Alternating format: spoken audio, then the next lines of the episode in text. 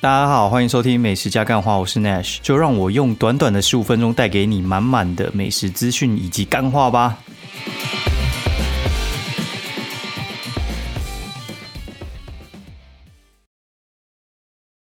大家好，欢迎收听美食加干话第三季的第六十五集，我是 Nash，然后先在开头祝大家父亲节快乐哦，因为。啊，现在录音的同时呢，大概是八月八号的深夜，就是父亲节刚开始，然后也祝我自己父亲节快乐。然后，因为我觉得其实呢，嗯，最近朋友那边讨论说，哎，什么父亲节要去哪里吃，然后还什么之类的，我我一律都是回答，我觉得其实爸爸是比较没有人什么太在意的角色哈，就是因为我觉得其实小朋友如果正常发育的情况下，应该通常应该是会跟妈妈比较好。哦，然后如果说跟妈妈没有那么好的话，就是妈妈干了一些 太讨人厌的事情。那我觉得小朋友其实天天天生是会跟妈妈比较好的，这我觉得是人的天性，就是有奶便是娘，是这样吗？我也不知道，应该不是这样讲了。反正呢，就是小朋友天生会跟妈妈比较好啊，除非妈妈就是那个陪的时间太失衡了。那我们我觉得我们。我们家其实也是类似这样哈，就是我陪比较多，但是我觉得没有失衡到一定的情况下，小朋友就是会比较喜欢妈妈哈。然后父亲节有没有去哪里庆祝呢？先来聊这个好，我觉得也还蛮有趣的。就是父亲节通常我们家比较不会去冲那个政党期，就是像八月八号嘛，八月八号。就是平日，所以话正常不会八月八号过父亲节，通常会提前庆祝，就是八月六号或八月七号。那这两天就是就是这个六日，大家会比较有空。然后因为正常都是休六日嘛，那比较有空的话，嗯，应该说外面也应该说大家想的事情是差不多的，比较不会有人在下一周可能八月十三、八月十四庆祝，大部分应该是八月六号七，哎，八月七号、八号，哎，有。八月六号、七号，哦，就是我们刚过这个周末。那我们家的状况是，刚好我爸他这周上台北开会，然后就想说，哎，那那来约一下，好，难得就是有办法在台北过。然后我弟他们刚好这周也有空下来，所以我们就是约吃饭。那约吃饭，其实我们一开始约的东西比较简单一点，就是单纯我爸很喜欢做包厢，所以的话他就是会想要去。找各饭店的包厢，他一开始找就是维多利亚酒店一六八的那个 N 一六八，就是嗯，他其实应该是 Number 一六八哦，就是他是维多利亚酒店是在一六八号上面，所以话他的那个餐厅叫做 N 一六八，然后它是一家得过世界米其林的一家餐厅。那这家餐厅呢，其实 我老实讲，我觉得它东西真的是还不错。那它的评比的对象的话，我我建议你会跟。卢斯奎啊，然后 Robins A 卡这种去比哦，就是一流的牛排店去比，就是高单价牛排店。那但是我觉得它的最大好处是它有包厢哦。那像那个 A 卡，然后还有像是那个什么 Robins 哦，这种话其实他们就是一般的餐厅啊。然后但是像卢斯奎，它其实也不算是有包厢的，就是它有，但是我觉得不多。然后但是像 N 一六八的话，它其实包厢我觉得算是好预约，而且它其实也有类似包厢，就是它有一个封闭的小空间，然后你可以关在那边哦。然后但是送菜的人其实可以看得到你需要什么东西。那我们去吃，然后吃完之后隔天又去，呃，想说上台北嘛，他们通常上台北就会顺便去中立找我外婆。那去中立之前，然后因为我弟下午要挑婚纱，所以话就问说隔天中午要不要再吃饭。然后我就想说，好啊，应该也是有空，因为我们星期天就是也没排事情，所以话就想说，好，那那来约吃饭。然后就早餐厅的任务就落在我身上，因为毕竟我专长就是这个嘛。那又不太能够绕亏，然后你也不能挑太远。那一开始的时候，他们是想要挑那个三河中川屋，就是他们看我去吃鳗鱼，觉得很好吃。反正他有时候看我吃些东西觉得还不错，然后他就想要跟了。但是因为吃鳗鱼，其实这个东西我觉得是蛮。蛮不好掌握的，因为那个鳗鱼的刺其实说不好每一次出来的状况是怎样，但是可以确定是因为我们有小朋友，所以话小朋友吃鳗鱼其实是一件比较危险的事情，就是鳗鱼的鱼刺，老实讲会弄到就是吃下去不太会有什么感觉，你知道有有感觉很多次那种真的是很烂的餐厅才会弄到那样子哦。然后，但是你有时候也说不准哦，所以话，呃，小朋友有时候对那个刺有时候有点敏感，所以我其实没有到那么倾向去啊，不然就是去了，然后点那种就是不是鳗鱼给他吃，我会觉得比较可惜一点呢。我就觉得说，等他大一点的时候带他去吃就好，不用你就勉强带他去，然后点什么鸡排、什么什么鸡串烧什么这种，我就觉得这样太勉强了一点。然后最后就看到就是我家隔壁那个什么。冲厨港点就是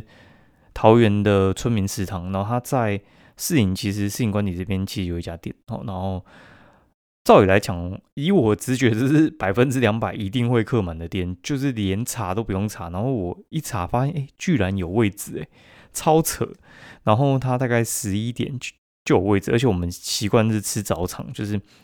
第一班进去，就是如果餐厅五点开，我们就是五点进去的那种哦。然后。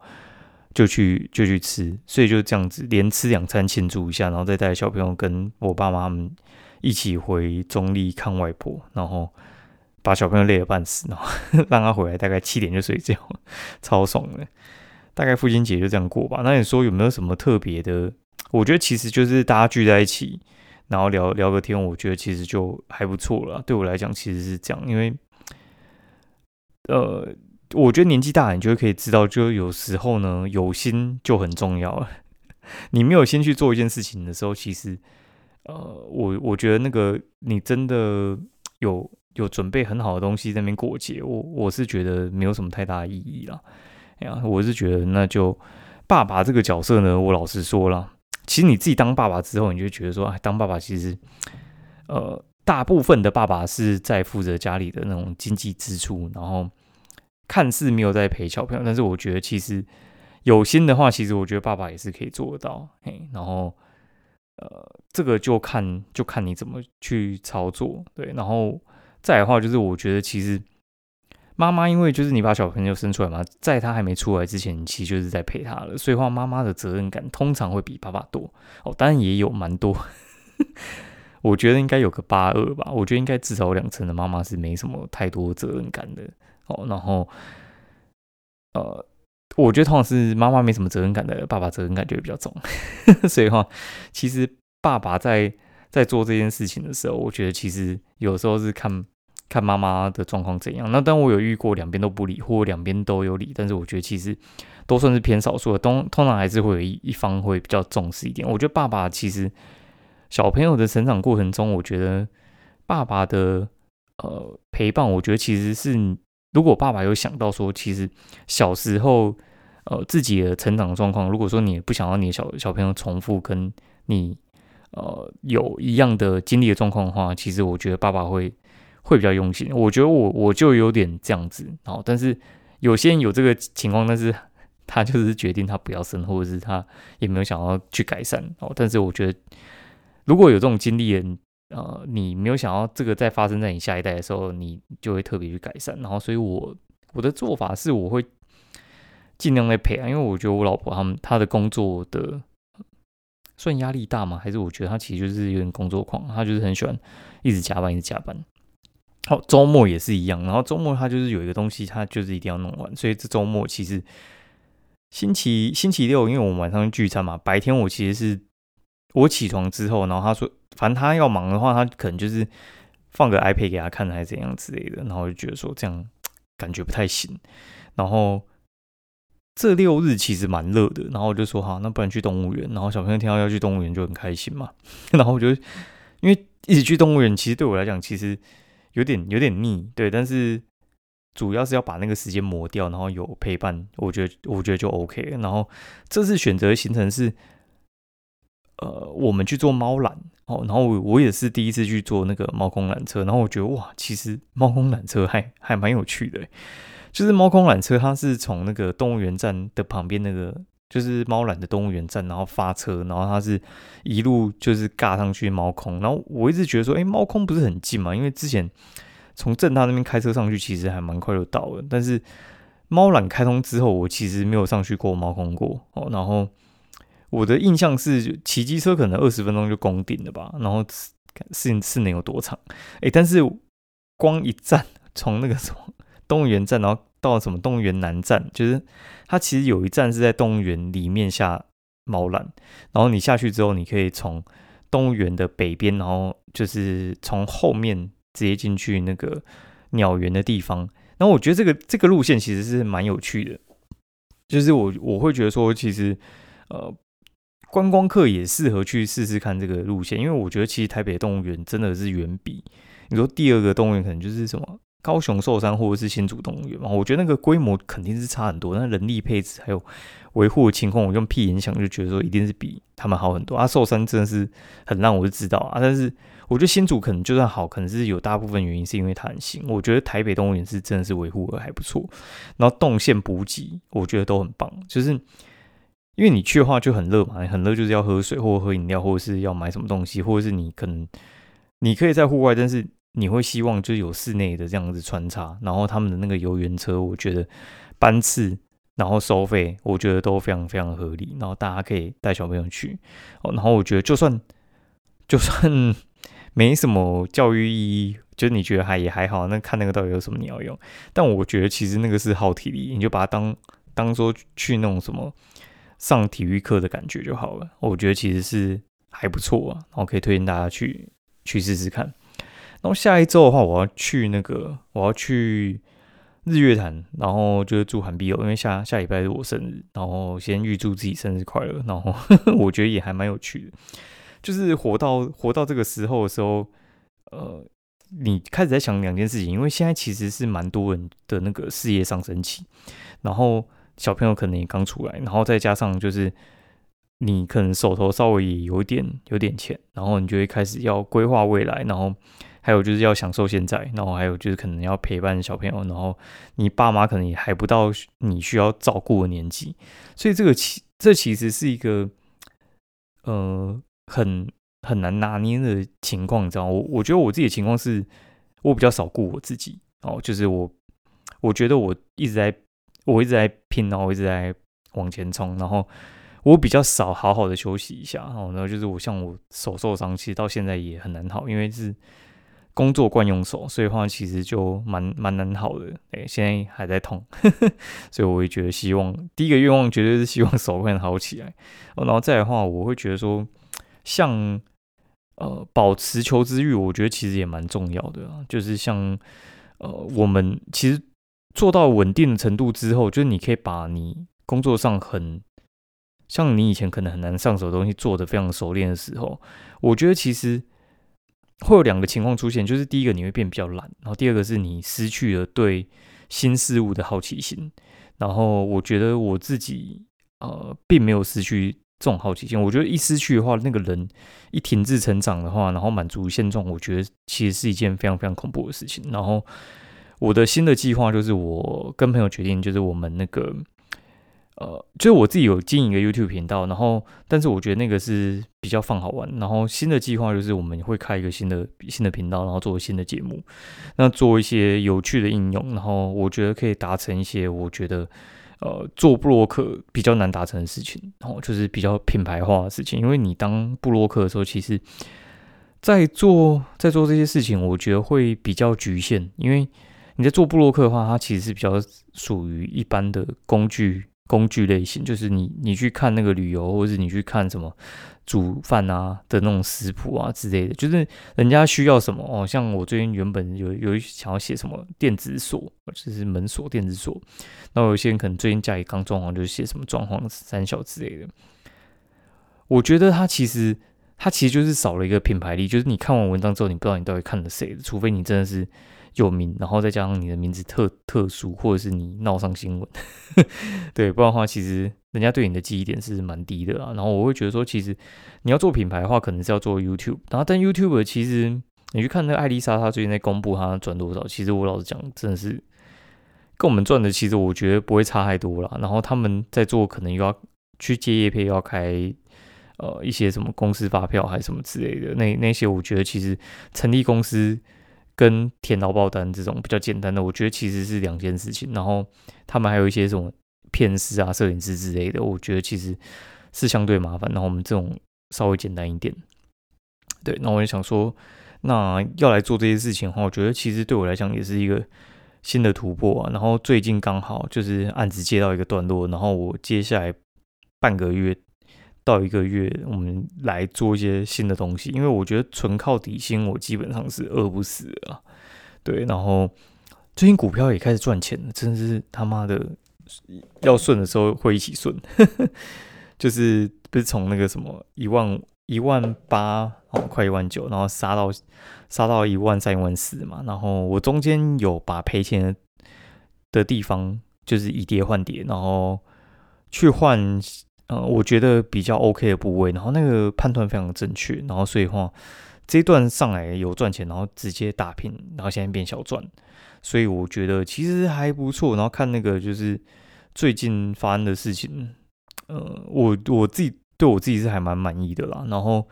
还做一件我觉得蛮有趣的事情，就是戒赌。然后就是我赌博十年来应该也是不知道第几次戒赌，但是我觉得这次特别坚决。之前应该有两三次吧，我后来就是有点。我有点放掉，我就觉得说，哎，没差，反正就是当一个娱乐刺激。然后，但是我觉得其实，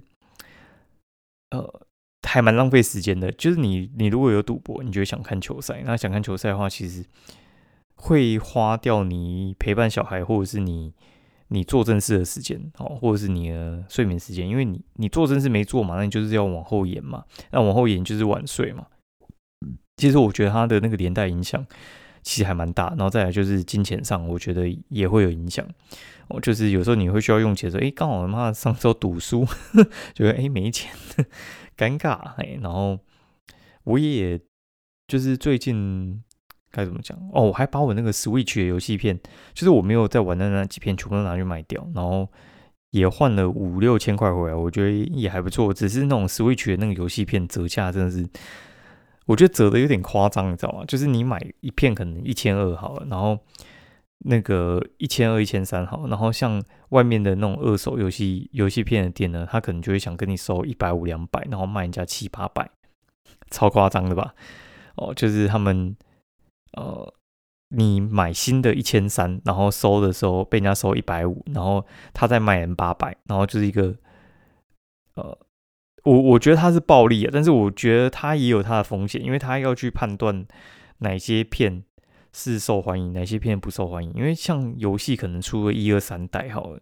那你出到第三代的时候，第一代、第二代就没比较没有人要玩。那通常大家是最想买的是就是第一代可能出来，然后有些人破很快，然后他会破很快，他可能呃一个礼拜之后他就把游戏丢出来，那个东西其实价值是最好的，而且是很容易买的。然后最后我就。我最后其实有点懒，因为我其实原本想想丢虾皮，因为如果他跟你我收一一二折的话，一折两折的话呢，然后外面他可能卖八折价，我我卖个七折价，其实绝对是很好脱手的。但是我后来懒了，我就直接一整箱的游戏，我直接丢给我朋友，我就说你去帮我卖，然后我让你赚两成哦，就是他是外送员啊，他一天大概就是。就是赚一千五左右吧，然后他这样帮我卖掉，他大概也是赚一千五，所以对他来讲其实还还 OK，对我来讲是省事啊。那我就尽量把这种事情尽量外包出去，然后不要留太多有的没有的在自己身上。好，啊，好像闲聊闲聊有点多，那我们来我们来讲点讲点那个美食的部分啊。哦，对，然后最近就是我收到那个什么米其林的那个邀约，然后他就在跟我讲说，就是他们。米其林要做夜配，因为他们八月底会公布米其林的得奖餐厅，然后他们要宣传米其林这个品牌，就是因为米其林的话，他肯定是会希望别人知道说，就它是一个权威的指标嘛，所以他们会投一些广告出去。然后 p a c k a s e 刚好是他们的呃目标之一啊。至于我们上次有干爹赞助，可能也是 不知道有没有一百集，可能有哦，可能有。我记得上次好像是什么上线专域赞助的。对，反正录这个，我后来就觉得是录佛系啊，有来我就收嘛，对不对？反正我又不靠这个过，就是当记录，只是还是蛮开心，这比我接了两万元的业配我还开心呢。然后我后来发现，上次我好像没有没有把那个就是我的那个连接丢上去，等一下我会记得放的哦。就是上次跟朋友合拍那个，我记一下，就是那个 YouTube 连接，然后。上次没有放上去，然后我相信有人要看，然后没有看到，然后就跑来私讯我，然后这次就很很拍谁哈，先先跟大家讲一下，我会放，好，然后星期一的时候，我就跟朋友去那个桃园哦，因为有一家叫做那个小桥流水餐厅，然后找我夜配。他是在那个石门水库那边啊。石门水库其实我的印象，那边其实有很多活鱼餐厅嘛。就是你你开那个石门水库附近的路，然后就有一就是会那边写说什么，呃，那个活鱼包几吃，一下十吃，一下二十吃，然后有百吃的之类的都有。然后小桥流水餐厅，它其实是一家非常非常非常久的餐厅啊。带我去的朋友就是也是个布洛克，他也是最早之前他龙潭人嘛。那你知道石门水库，它其实就在龙潭，然后。他说这家店他其实小时候就吃过，然后破破烂烂的，然后但是其实非常老字号。然后过去的石门水库那个活鱼，它其实是老人他们其实很喜欢，就是现场抓那个鱼出来，然后然后用那个什么毛巾包起来，然后直接把把一棒打呼把打晕，一棒打晕哈，把它打挂，然后他们才觉得说那个鱼是新鲜的。那我现在比较不是这样了，然后反正呢。呃，我觉得其实他们家石门活鱼蛮便宜的，而且其实跟我想象中不太一样。因为当你去吃那种什么山土厂餐厅哈，山山土产的餐厅哦，就是像我们去阳明山吃什么山产，吃什么野，诶，吃土鸡啊，哦，然后吃什么青菜园啊、松竹园啊这种店，或者是你去那种就是北海岸，然后什么万里啊那那种地方，然后去吃他们的海鲜之类的。我的印象之中啊，你这种店你没有花个人均一千，你基本上是出不来的。你基本上是人是很难出来的。然后，所以我就觉得说，去吃石门活鱼应该一个人要一千吧，但是其实也不用，就是他们有出那种什么套餐哦，就是均价一个人大概是四百啊，就是你两个套餐大概就是八百哦。然后就接下来就看你要不要再单点什么东西。我觉得它配的量是吃得饱的啊，所以话其实不用担心。然后他们的。招牌就是剁椒跟那个糖醋，好吃，非常好吃，我觉得很惊讶。哎，便宜又好吃，还很新鲜，然后环境超好，很像婚宴会馆，超大。然后我中间还去后面，我以为那边是一面镜子，因为不是有些餐厅他们会设计那种镜子或者什么呃倒影之类的，然后然后呢就会让那个呃整体看起来会比较。怎么讲？比较宽敞，就哎，不是，它不是镜子，它是后面就是一个婚宴厅，所以它是两个婚宴厅嘛，超长的一个婚宴厅，应该是可以摆个我我那个目测下应该是至少三十到四十桌，而且是你如果两个人去，他也会给你一桌大的，真的是超爽的，我推荐大家去试试看。不过它有点远啊，它在那个龙潭。那回来的时候，我就叫朋友带我去那个巨大。巨大那个自助冰城，那这家店的话其实是称重算的啊，它其实就是这种称重冰店，就像自助餐不是称重。那冰店的称重的话，其实我之前在高雄有吃过一家叫品源，诶，应该是品还是什么啊？管它，反正就是那种也是称重料称重啊。然后料称重的话，其实啊品源堂口啦，对。其实它这种东西，其实过去我看过，但是它比较有趣的是，因为过去称重的话，大部分上面都摆什么红豆、绿豆、花生、什么仙草、芋圆这种东西，它有摆水果，诶，哦，摆水果，我觉得就还蛮有趣，这这就很吸引我，你知道，因为你摆水果的话，我会觉得诶很不一样，因为我其实喜欢吃水果冰哦，但是呢，水果冰这种东，水果冰这种东西，其实呃，通常是那种雪花冰店会卖啊，但是。像那种刨冰那种传统冰店，他们其实就不会有。但是有时候我就是不想要吃雪花冰，我有时候就是想要吃刨冰啊，但是没有我就觉得很不爽，然后就就觉得很 很堵烂。对，好，反正他们有，然后我觉得它的水果也都蛮甜的。哦，然后再的话就是去吃对面一家叫做巧米鸡腿大王，然后它的鸡腿就欧噜噜了，然后也我觉得我觉得也还也还蛮好吃的，对。然后呢，就隔天的时候呢，我就跟，因为我现在拍那个 YouTube 的片的话，其实我两个伙伴，一个是就是他会剪片，然后但是他是有频道，然后另一个话他是那个帮我拍影片的人，然后就就是我以前是我的窗口了，然后我们就出去吃那个小萝卜公馆店，然后这家店的话，其实我觉得很赞，真的很赞，我自己私心超爱，大推，然后推到推到爆炸，就是。要不是我有这么多夜配要吃，或者是我每天要吃这么多不一样，我跟你讲，我真的是可以每每一餐都吃没有问题，真的很好吃，真的真的非常非常好吃。然后，嗯，那个东东西的话，它其实就是吃螺蛳粉啊。哦，那螺蛳粉的话，其实就是那种酸酸辣辣的东西，然后只是螺蛳粉它有个呃正统的话是会臭哦，但是它其实有点改良，所以它就是我觉得有点吃酸辣粉的感觉。然后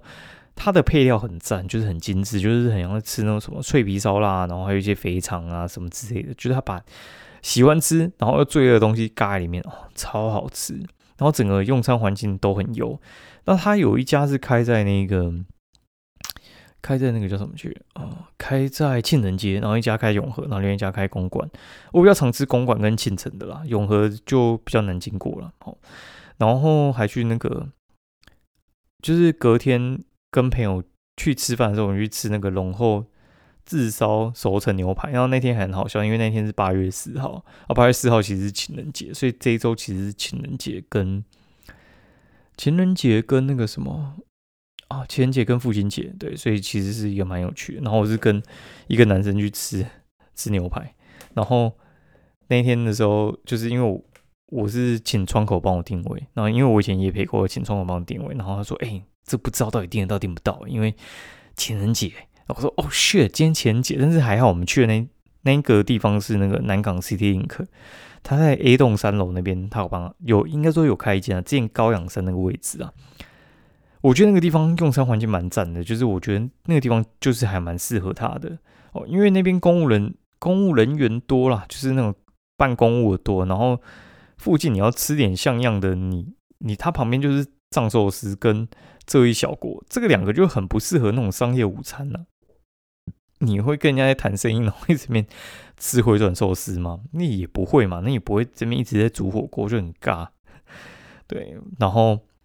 隔天隔天我又跑来吃那个 CT Ink，就是但是我跟我另外一个朋友吃，就是因为他从那个青浦搬去南港，哦，然后因为他觉得青浦很鸟蛋，对，就是化外之地，是早就知道嘛。我我只是觉得说，因为有些人是可以接受化外之地，像我之前。我在花莲住过四年，然后在北京又住过三年，所以我可以非常非常理解，就是住在偏乡野外到底什么感觉。然后我也可以整天不出门，其实我可以很宅，我也可以非常的都市化，这就是我。然后我个人是其实还蛮喜欢花莲的，就是因为我觉得它那个感觉非常的放松，你知道吗？就是其实你你需要东西其实是不多的，而且很多东西是寄得到你家的，你知道吗？所以其实你没有那么到很需要出门。哦，然后只是我觉得这跟工作形态也有关系，然后就是看，如果说你住花莲的话，你就没有办法做一些太就是都市的工作哦，就是就是像像那个那个什么一般的一般都市比较多的工作，不知道怎么讲，很难举例哈，就就这样跳过哈。好，然后呃，隔天的话，哦，我当天是啊，我应该说我当天就是我隔天去 Clink 嘛，然后。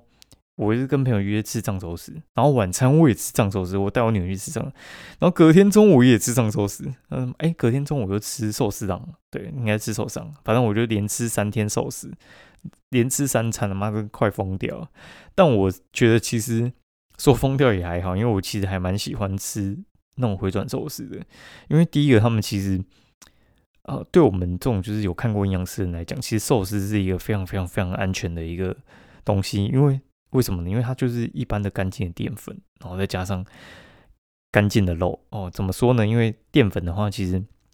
对我来讲，白饭是最刚好的啊。如果说你要吃炒饭，那那就不不 OK 嘛，因为饭会吸油嘛。然后炒饭、炒菜这种就是都会吸油的。然后肉类的话，其实就是。像什么牛猪的话，他们其实会有一些脂肪，但是像是那个海鲜的脂肪是比较低，而且他们没经过什么烹调，大部分就是炙烧过嘛。那顶多加一点气势，那哎，那个真的也还好啦，就是你不会一直吃气势，大部分就是沾瓦沙比跟那个 跟酱油就解决。嘿，然后日式的东西我觉得都非常非常的清淡，对，只是有时候快受不了，我会直接在在那个寿司里面，我直接点一杯可乐来尬，超爽。好，就是。我跟你讲，里面奇怪的东西我都点过，就是你会想说，哎，奇怪，怎么会有人在里面吃毛豆呢？我怎么会有人在里面吃薯条？怎么会有人在吃可乐饼？我跟你讲，那个就是我哦。对，就是你吃到非常多次的时候，你就会想说，你会去尝试一些其他有的没的，换换胃口这样子。那我女儿又超爱吃寿司郎，所以我自己也是，然后她要吃，我就好啊，那那我们就吃啊，哈。然后我们还有去吃那个什么三河中川屋嘛，那这家店我刚刚有提过，就是他是吃鳗鱼的。那鳗鱼的话呢，其实它比较特别，是因为一般就是卖蒲烧鳗，然后它有卖白烧，白烧就是蒲烧鳗是有蘸酱汁，然后白烧是没有蘸酱汁，然后所以的话它可以尽可能的烤的稍微再更脆一点。然后鳗鱼它其实是有分关西跟关东的做法，然后关西的做法是比较脆一点，然后关东的做法是会煮过，所以话关东的做法会稍微偏软一点，所以其实我个人喜欢吃脆。就是像那种什么韩式料理的那种海鲜煎饼，好了，我喜欢吃脆，虽然脆的不是正宗，但是我就喜欢吃脆的。哦，什么东西我都喜欢吃脆的，哦，大概是这样子。但是我没有到那么喜欢吃油炸的，这这也是蛮奇怪的，就是没有那个没有那个爱好啊。就有些人很爱吃炸的，我就还好，我不吃也不会这样啊。吃了，我现在也没有像以前我就是去麦当劳我一定点薯条，我都去麦当劳我就点那个。沙拉，然后营养师后来跟我讲说，其实这个是有点像是被他们影响到，就是你知道什么东西是不是很有营养价值，然后非常的油腻的时候，其实会影响到你去选择这些食物啦。哦，然后呃，像我最近，像我应该说去吃蛋糕的时候，像我们去吃那个什么 A 六八那个蛋糕的时候呢，其实呢。我就不会去点起司，因为起司整块都有。我宁我宁可点那个什么，就是一般戚风蛋糕那种的。然后大概是这样。嘿，然后像如果说是可乐跟可乐跟什么冰淇淋，我我一定是选可乐，因为可乐只有糖，冰淇淋是有油跟糖，所以的话当然是只有糖是比较单纯一点啦。所以我其实就反倒变得更爱喝可乐。也蛮蛮有趣的，其实我就不太排斥饮料了，但是我会注意油，因为我觉得油糖基本上选一个就 OK 了啦。对，然后那但有些人会说什么啊，那个什么你身体还是会需要油啊，还是什么之类。我跟你讲，那个就是就看你怎么拿捏了。嘿，对，大概是这样。好，然后吃完之后，我朋友因为我去吃那个三河中川屋，我是跟一个朋友，然后我每次跟他选的东西意见都不一样，因为。他之前我跟他约吃饭啊，然后我们的行程是我们先吃完饭之后要去吃甜点，然后他就跟我说，就是他觉得哪些饭好，哪些甜点好之类，我完全一个不中意。然后我讲好了他又不要，所以我后来就决定说，好，那简单一点，正餐我决定甜点你选。然后然后就我们就后来就去吃双连站附近一家叫做好啊咖啡的。好啊咖啡的话，它其实就是一家。一般的咖啡店哦，那但是我觉得它跟那个，它有跟一家蛋糕店进千层蛋糕，我觉得蛮好吃，叫做幸福肥哦，也是我朋友跟我讲的，幸福肥的那个千层蛋糕是非常厉害的。然后听说是他们之前生意很好，然后但是老板把员工都气走，然后他们自己后来就算了，他老板就直接开工作室，然后就把一些蛋糕可能卖给一些咖啡店。然后他自己当然有在买一些少量啊，哦，大概是这样。好，然后 N 一六八 Prime 那个牛排馆的话呢，它其实就是在我我接着讲哦，反正它就是在那个维多利亚里面。然后它其实有两间，一家在大直的维多利亚里面，然后另一间的话是在那个哦，应该是敦化的搜狗哦，敦化搜狗里面的七楼还是怎样之类的。呃，这一家店呢，我觉得它的东西呢。很不错，但是服务很烂哦。怎么说他服务很烂呢？就是我这样讲哦，就是我们去的时候，那个服务生他是穿了一个就是很不合身的西装外套，然后我怀疑他是个菜鸟。他上菜的时候，他完全不介绍，然后，然后我们叫他介绍的时候，他说：“哦，等我东西先上完一下。”干，但是我们已经开始吃了，然后再问他，根本就没空再鸟他，你知道吗？后来他开始有介绍，然后但是他，我觉得那个上菜的时间是很有问题的，就是。你通常可能汤品或者是呃前菜上到一上完之后，可能下一个是牛排的时候，通常会放那个盐之花啊、什么芥末籽啊、什么之类的，那种通常是在牛排上的可能十分钟之内，他会放上来。哎，就他等了半个小时，妈的还不上哦。然后吃完牛排，然后等半个小时，然后甜点还不上，因为甜点这种东西绝对是早就已经弄好了。你你那泡咖啡跟那个泡茶是要多久？所以通常。上完之后，可能五分钟到十分钟就会上，哎，就他拖了大概半个小时，然后我出去叫他们上，然后就突然好像有一个资深的进来帮忙一起上一上。那我们吃个牛排，看像吃个发餐一样，他妈超扯哦！但他东西真的蛮好吃。然后之所以好吃，我觉得也是很神奇，因为他服务这么烂，我还觉得他东西好吃，代表真的是蛮好吃的哦，推荐给大家。然后今天就去吃那个嘛，仓储港点哦，那。这家店的话，就是像我之前讲，它就是一家那个港点吃到饱的店哦。那港点吃到饱店当然就是很爽啦。